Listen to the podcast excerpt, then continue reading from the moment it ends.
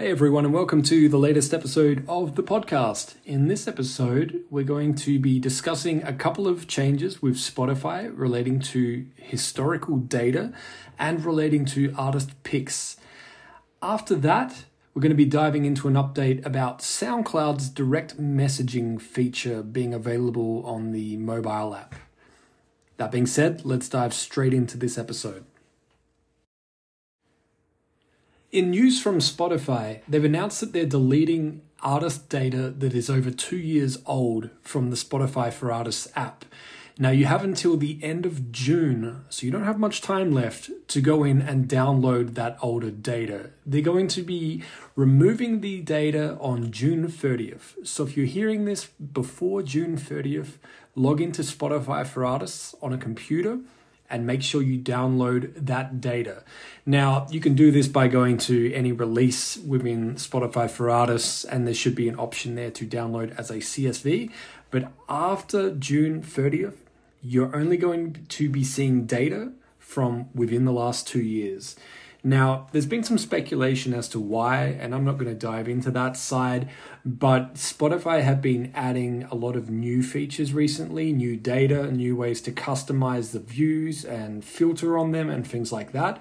So, some things that I have heard mentioned, again, not confirmed, is custom date range filters on more pages, additional engagement stats on a songs page, fan segmentation of active audience, and historical data on your audience engagement page, and a new roster management view if you have multiple artists.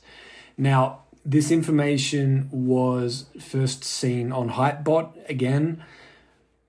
The thing that we do know for certain, if you log into the Spotify for Artists app, you can go in there and you can download that historical data before it is removed on June 30th.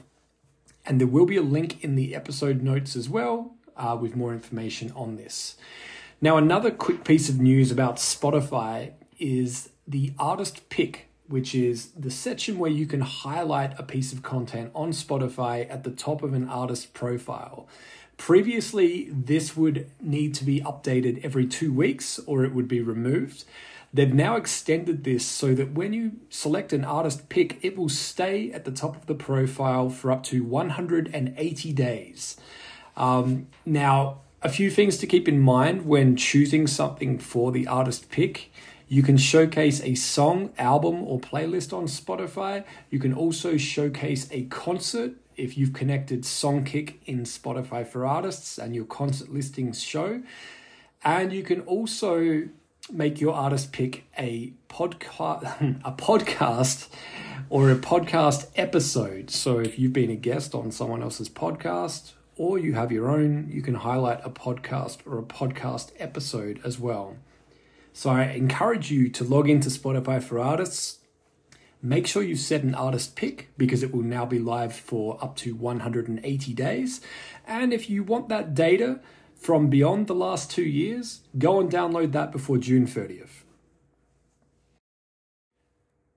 In SoundCloud news, they've now opened up DMs, that's direct messages for anyone that's not familiar, across all of their platforms, so web, Android, and iOS.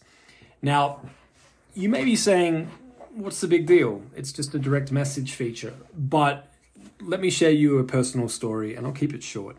Um, with my project Date Night, many years ago, we actually had a very well known promoter who runs a very successful event in the US send us a message on SoundCloud asking us to perform at that event, advising us that they are a fan and letting us know that they heard our music on SoundCloud. So we were actually discovered on SoundCloud, not any of the other platforms where we were having some success at the time. Had I not had those messages open and actually checked them, we would have missed out on an incredible opportunity, a great connection, and one of our biggest ongoing supporters as well. So, direct messages allows artists to actually talk directly with their fans and have a direct connection, have a conversation.